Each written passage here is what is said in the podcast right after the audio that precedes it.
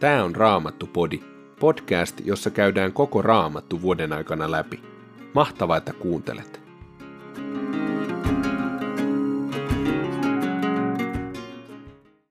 Tänään luemme Jeremian kirjasta luvut 39-41. Sitten roomalaiskirjeestä luvusta 9, jakeet 13-29. Ja lopuksi luemme sananlaskuista luvusta 24, jakeet 1-22. Jeremian kirja, luku 39. Juudan kuninkaan Sidkian yhdeksäntenä hallitusvuotena, sen kymmenennessä kuussa, tuli Babylonian kuningas Nebukadnessar kaikki ne sotajoukkoineen Jerusalemin edustalle ja alkoi piirittää kaupunkia. Sitkian yhdentenä toista hallitusvuotena, neljännen kuukauden yhdeksäntenä päivänä, babylonialaiset tunkeutuivat Jerusalemiin. Kun kaupunki oli vallattu, Babylonian kuninkaan ylimmät miehet perustivat päämajansa kaupungin keskimmäiseen porttiin. Heidän joukossaan olivat Sin Magirin, käskynhaltija Nergal Sareser, hovin päällikkö Nebu Sarsekim ja sotajoukkojen komentaja Nergal Sareser. Kun Juudan kuningas Sidkia ja hänen sotilaansa näkivät, mitä oli tapahtunut, he pakenivat yöllä kaupungista. He pääsivät pakoon kaksoismuurin portista, joka oli kuninkaan puutarhan kohdalla, ja suuntasivat kulkunsa Jordanin laaksoa kohti. Mutta babylonialaisten sotajoukko lähti ajamaan heitä takaa ja tavoitti Sidkian Jerikon tasangolla. Babylonialaiset ottivat Sidkian vangiksi ja veivät hänet kuningas Nebukadnessarin eteen Riblaan, Hamatin maahan. Siellä Nebukadnessar julisti vangeilleen tuomion. Babylonian kuningas surmautti Sidkian pojat Riblassa heidän isänsä nähden. Myös kaikki Juudan ylimykset Nebukadnessar surmautti. Sitten hän käski sokaista Sidkian silmät, panna hänet pronssikahleisiin ja viedä hänet Babyloniaan. Babylonialaiset polttivat kuninkaan palatsin ja Jerusalemin asukkaiden talot sekä repivät maahan kaupungin muurit.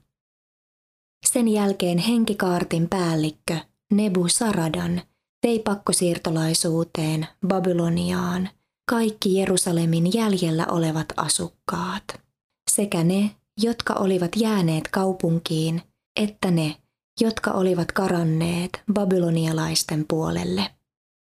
Mutta osan köyhistä, niistä, joilla ei ollut mitään omaisuutta, Nebusaradan jätti Juudaan, ja hän antoi heille viinitarhoja ja peltopalstoja. Babylonian kuningas Nebukadnessar oli antanut henkikaartin päällikölle Nebusaradanille seuraavan käskyn. Etsi Jeremia käsiisi ja pidä hänestä hyvää huolta. Älä tee hänelle mitään pahaa. Jos hän jotakin pyytää, täytä hänen pyyntönsä. Tämän käskyn perusteella henkikaartin päällikkö Nebusaradan hovin päällikkö Nebu Sasban, sotajoukkojen komentaja Nergal Sareser sekä muut Babylonian kuninkaan ylimmät miehet käskivät hakea Jeremian päävartiosta. He antoivat hänet Kedalian, Ahikamin pojan, Safanin pojan pojan huostaan, jotta tämä veisi hänet kotiin. Niin Jeremia jäi asumaan kansan keskuuteen. Kun Jeremia oli vielä vangittuna päävartiossa, hänelle tuli tämä Herran sana. Mene nuubialaisen Ebed Melekin luo ja kerro hänelle. Näin sanoo Herra Sebaot, Israelin Jumala. Nyt minä annan toteutua sen, mitä olen tästä kaupungista puhunut. Se ei pelastu, vaan tuhoutuu. Saat nähdä sen omin silmin – kun tuhon päivä tulee. Mutta sinut minä pelastan sinä päivänä, sanoo Herra, et joudu niiden käsiin, joita pelkäät, koska olet turvautunut minuun. Minä pelastan sinut, niin ettet kaadu miekkaan, vaan säilytät henkesi. Tämän minä, Herra, lupaan. Luku 40. Tämä on kertomus siitä, mitä Herra antoi tapahtua Jeremialle sen jälkeen, kun henkikaartin päällikkö Nebu Saradan oli päästänyt hänet vapaaksi Ramassa. Jeremia oli ollut kädet kahlittuina niiden vankien joukossa, jotka oli määrä viedä Jerusalemista ja Juudasta Babyloniaan pakkosiirtolaisuuteen. Henkikaartin päällikkö otti Jeremian erilleen muista ja sanoi hänelle, Herra, sinun Jumalasi uhkasi tätä maata onnettomuudella. Nyt hän on toteuttanut sanansa ja tehnyt niin kuin oli puhunut koska te rikoitte Herraa vastaan, ettekä kuunnelleet häntä, teille kävi näin. Mutta sinun kätesi minä päästän tänään kahleista, olet vapaa. Jos katsot parhaaksi lähteä minun kanssani Babyloniaan, niin tule mukaani. Minä pidän sinusta hyvää huolta.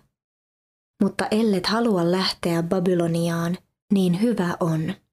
Koko maa on avoinna edessäsi. Mene, minne parhaaksi näet. Kun Jeremia vielä empi, Nebusaradan sanoi hänelle, voit palata myös Kedalian luo, joka on Safanin pojan, Ahikamin poika. Babylonian kuningas on asettanut hänet Juudan kaupunkien käskynhaltijaksi. Asu hänen luonaan kansan parissa tai asetu jonnekin muualle, jos niin haluat. Sitten henkikaartin päällikkö antoi hänelle ruokaa ja lahjoja ja päästi hänet menemään. Jeremia lähti Misbaan, Kedalian luo, ja asettui asumaan maahan jääneen kansankeskuuteen. Osa Juudan sotapäälliköistä piileskeli maaseudulla. He olivat Ismael, Netanian poika, Johanan ja Jonatan, Kareahin pojat Seraja, Tanhumetin poika, netofalaisen Efain pojat sekä Jesanja, joka oli kotoisin Maakasta. He ja heidän miehensä saivat tietää, että Babylonian kuningas oli määrännyt Gedalian, Ahikamin pojan, Juudan käskyn haltijaksi ja asettanut hänen alaisuuteensa ne miehet, naiset ja lapset, maassa olevat köyhät, joita ei ollut viety pakkosiirtolaisuuteen Babyloniaan. Silloin päälliköt miehineen lähtivät Mispaan tapaamaan Kedaliaa. Kedalia vakuutti heille ja heidän miehilleen. Teillä ei ole mitään pelättävää, jos alistutte babylonialaisten valtaan. Jääkää rauhassa tähän maahan ja palvelkaa Babylonian kuningasta, niin teidän käy hyvin. Minä jään tänne Misbaan ja toimin teidän edustajananne, kun tänne tulee babylonialaisia. Kootkaa viinirypäleitä, oliiveja ja muita hedelmiä. Pankaa sato varastoihinne ja asettukaa kaupunkeihin, jotka olette ottaneet haltuunne. Monet Juudan asukkaat olivat paineet Moabiin, Ammoniin, Edomiin ja muihin maihin. Kun he kuulivat, että Babylonian kuningas oli jättänyt osan kansasta Juudaan ja asettanut sen käskyn haltijaksi Gedalian, Safanin pojan, Ahikamin pojan. He palasivat takaisin Juudaan kaikkialta, minne olivat paenneet, ja tunnustautuivat Mispassa Gedalian alamaisiksi. Sinä vuonna korjattiin erittäin runsas viini ja hedelmäsato. Johanan, Kareahin poika ja muut sotajoukkojen päälliköt, jotka olivat piileskelleet maaseudulla ja tulleet Kedalian, Ahikamin pojan, luommispaan, sanoivat Kedalialle, sinun on hyvä tietää, että Baalis, ammonilaisten kuningas, on lähettänyt Ismailin, Netanian pojan, murhaamaan sinut. mutta Kedalia ei uskonut heitä. Silloin Johanan sanoi kahden kesken Kedalialle Mispassa. Anna minun surmata Ismael. Minä voin sen tehdä tulematta ilmi. Miksi hän saisi murhata sinut? Silloin kaikki ne Juudan asukkaat, jotka ovat kokoontuneet sinun ympärillesi, hajaantuisivat jälleen, ja viimeisetkin joutuisivat tuhon omaksi. Mutta Kedalia sanoi Johananille, älä tee sitä, ei ole totta, mitä puhut Ismaelista. Luku 41. Saman vuoden seitsemännessä kuussa Ismael, Elisaman pojan, Netanian poika, tuli kymmenen miehen kanssa Kedalian luo Misbaan. Ismael kuului kuninkaalliseen sukuun ja oli ollut kuninkaan korkeimpia upseereita. Kun he kaikki istuivat Mispassa yhteisellä aterialla, Ismael ja hänen kymmenen miestään nousivat ja löivät miekalla kuoliaaksi Kedalian, Safanin pojan, Ahikamin pojan.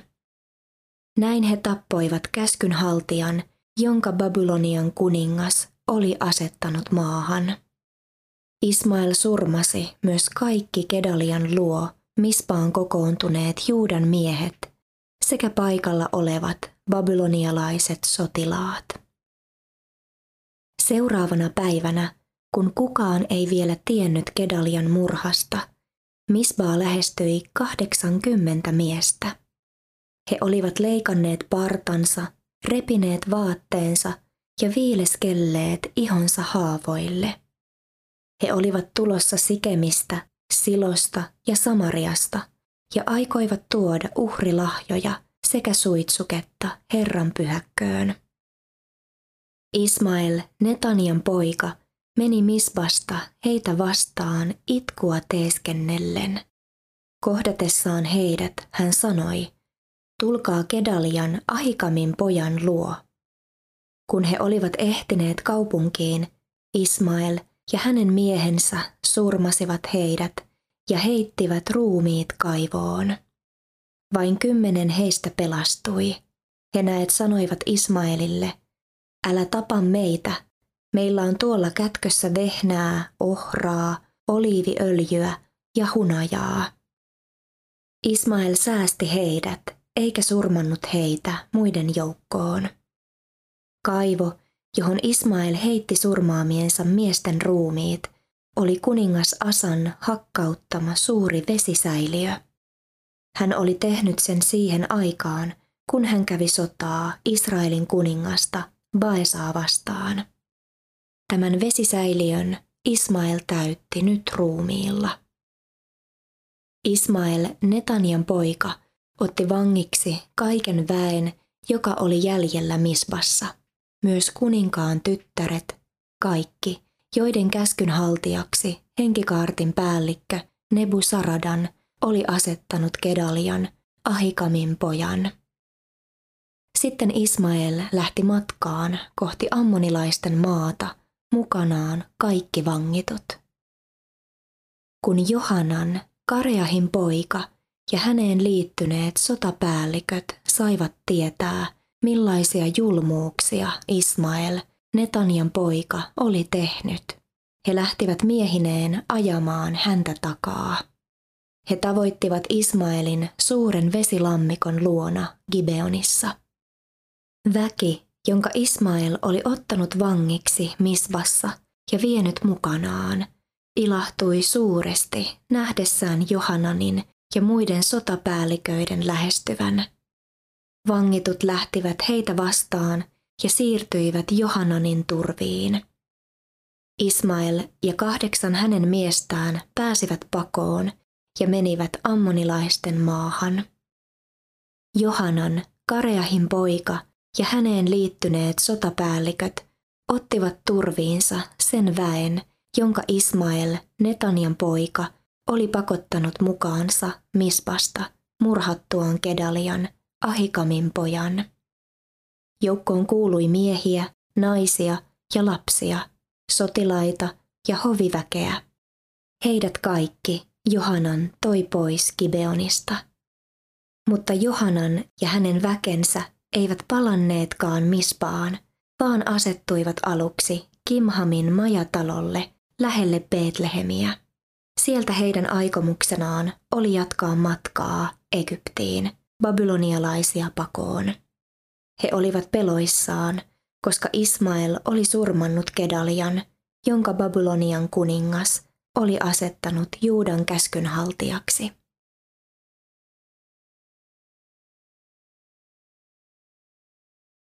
Roomalaiskirje luvusta yhdeksän. Onhan kirjoitettu, Jaakobia minä rakastin, mutta Eesauta vihasin. Mitä me tähän sanomme? Ei kai Jumala ole epäoikeudenmukainen? Ei suinkaan. Hän sanoo Moosekselle, minä armahdan, kenet tahdon, ja osoitan laupeutta, kenelle tahdon. Ratkaisevaa ei siis ole, mitä ihminen tahtoo tai ehtii, vaan se, että Jumala armahtaa. Kirjoituksissa sanotaan Faaraolle, sen vuoksi minä korotin sinut, että sinun kohtalossasi osoittaisin voimani ja että minun nimeäni julistettaisiin koko maailmassa. Jumala siis armahtaa, kenet tahtoo, ja paaduttaa, kenet tahtoo. Joku teistä ehkä kysyy, miksi Jumala sitten moittii ihmisiä. Eihän kukaan voi vastustaa hänen tahtoaan. Ihmisparka, mikä sinä olet arvostelemaan Jumalaa? Sanooko saviastia muovaajalleen, miksi teit minusta tällaisen? Kyllä kai saven valajalla on oikeus tehdä samasta savesta toinen astia arvokasta ja toinen arkista käyttöä varten. Näin on myös Jumala tehnyt näyttääkseen vihansa ja osoittaakseen voimansa. Suuressa kärsivällisyydessään hän on tosin säästänyt noita vihan astioita, jotka on määrätty tuhottaviksi. Loppumattoman kirkkautensa hän taas on antanut ilmetä niistä astioista, joita kohtaan hän osoittaa laupeutta ja jotka hän on valmistanut kirkkautta varten. Sellaisiksi hän on kutsunut meidät, olimmepa juutalaisia tai emme. Hosean kirjassa hän sanoo, minä olen sanova kansakseni sitä, joka ei kansaani ollut, ja rakastetukseni sitä, jota en rakastanut. Ja samassa paikassa, jossa heille sanottiin, te ette ole minun kansaani, heitä tullaan sanomaan elävän Jumalan lapsiksi. Mutta Israelista Jesaja huudahtaa, vaikka Israelin kansa olisi lukuisa kuin meren rannan hiekka, siitä pelastuu vain rippeet. Äkkiä ja lopullisesti on Herra toteuttava sanansa maan päällä. Jesaja on myös ennustanut, ellei Herra Sebaot olisi säästänyt meistä siementä, meidän olisi käynyt kuin Sodoman, me olisimme Gomorran kaltaiset.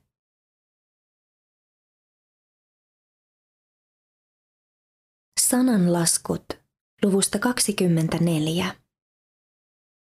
Älä kadehdi pahoja ihmisiä, älä tavoittele heidän seuraansa, sillä heillä on mielessään tuhoisat aikeet, heidän puheensa saa aikaan pelkkää pahaa. Viisaudella talo rakennetaan, ymmärrys on sen perustus. Tieto ja taito täyttävät sen huoneet kalleuksilla – ja kaikella kauniilla. Viisaus on väkevyyttä, kokemus tuo voimaa. Viisas suunnitelma auttaa sodassa, hyvät neuvonantajat tuovat menestyksen. Koskapa tyhmä olisi tilanteen tasalla, pysyköön siis neuvonpidossa vaiti. Joka aina punoo juonia, saa vehkeilijän nimen – Mielettömän ajatukset täyttää synti, Herjaajaa jokainen kammoksuu. Annatko periksi ahdingon tullen, vähätpä ovat voimasi. Mene väliin, kun syytöntä viedään surmattavaksi, riennä apuun, kun hän hoippuu teloituspaikalle. Älä selitä, en hän tunne koko asiaa, sillä sydänten tutkijaa sinä et petä. Hän valvoo sinua ja tuntee sinut. Hän maksaa jokaiselle tekojen mukaan. Syö poikani hunajaa, se on hyvää, ja mesi on makeaa kielelläsi. Yhtä lailla on viisaus sinulle hyväksi. Kun löydät sen, sinulla on tulevaisuus, toivosi ei raukea tyhjiin. Älä väijy, jumalaton, hurskaan majaa. Älä tuhoa hänen kotiaan. Vaikka hurskas seitsemästi kaatuisi, hän nousee jälleen, mutta jumalaton sortuu onnettomuuteensa. Kun vihamiehesi kaatuu, älä iloitse. Kun hän kompastuu, älä riemuitse, ettei Herra sen nähdessään suuttuisi sinuun ja kääntäisi vihaansa hänestä pois. Älä kiivastu pahan tekijöille, älä kadehdi jumalattomia, sillä pahoilla ei ole tulevaisuutta ja jumalattoman lamppu sammuu. Pelkää Herraa, poikani ja kuningasta. Vältä niitä, jotka hankkivat kapinaa, sillä yhdessä hetkessä he kukistuvat. Millainen onkaan heidän rangaistuksensa?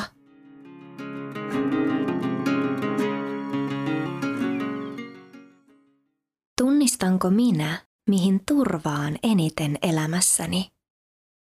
Ajattelen, että turvallisuuden kaipuu on meidän ihmisten yksi vahvimmista tarpeista – Näkyykö turvautumiseni kohde elämässäni ja elämäni kautta? Lukiessani Jeremian kokemuksia Jerusalemin valloituksessa, mua puhutteli paljon Jumalan sanat Ebed Melekille. Koska olet turvautunut minuun, minä pelastan sinut, niin ettet kaadu miekkaan, vaan säilytät henkesi. Koen, että hätätilanteissa Jeesukseen turvautuminen saattaa tulla jopa hyvin luonnostaan. Kerran eräällä kesäleirillä, jossa olin vetäjänä, raju myrsky vyöryi päällemme yöllä, salamat iskivät kuin pommin pamahdukset ja satoi kaatamalla. Osa lapsista ja nuorista nukkui silloin ulkona teltoissa. Muistan hyvin selkeästi sen hetken, kun tajuntaani jysähti hengen vaara ja syvä ymmärrys, että minun oli astuttava sen keskelle. Minun oli lähdettävä hakemaan lapsia ja nuoria. Muistan elävästi, kuinka tein voimakkain vedoin ison ristin merkin rintaani ennen kuin syöksyin ulos myrskyyn. Entäs sitten, kun koittaa perusarki ja jollakin tavalla tavalliset jutut? Turvaudunko Jeesukseen silloin, kun ei ole välitöntä hätää? Jos joku pystyisi seuraamaan piilokamerameiningillä menneen viikkoni erilaisia askeleita – niin kykenisikö hän näkemään arvoissani, valinnoissani, ajankäytössäni, olemuksessani, sanoissani ja teoissani Kristuksen? Kykenisikö hän jollakin tavalla aistimaan, näkemään minun turvakallioni tavallisen arkeni keskellä? Mitä ajattelet? Näkyykö sinun turvasi? elämässäsi ja elämäsi kautta. Raamattupodin sulle tarjoaa Opko ja kuunnella voit muun muassa Spotifysta, Apple Podcastsista ja yleisistä podcast-sovelluksista niin kuin Castboxista, Pocket Castsista ja Podcast Addictista.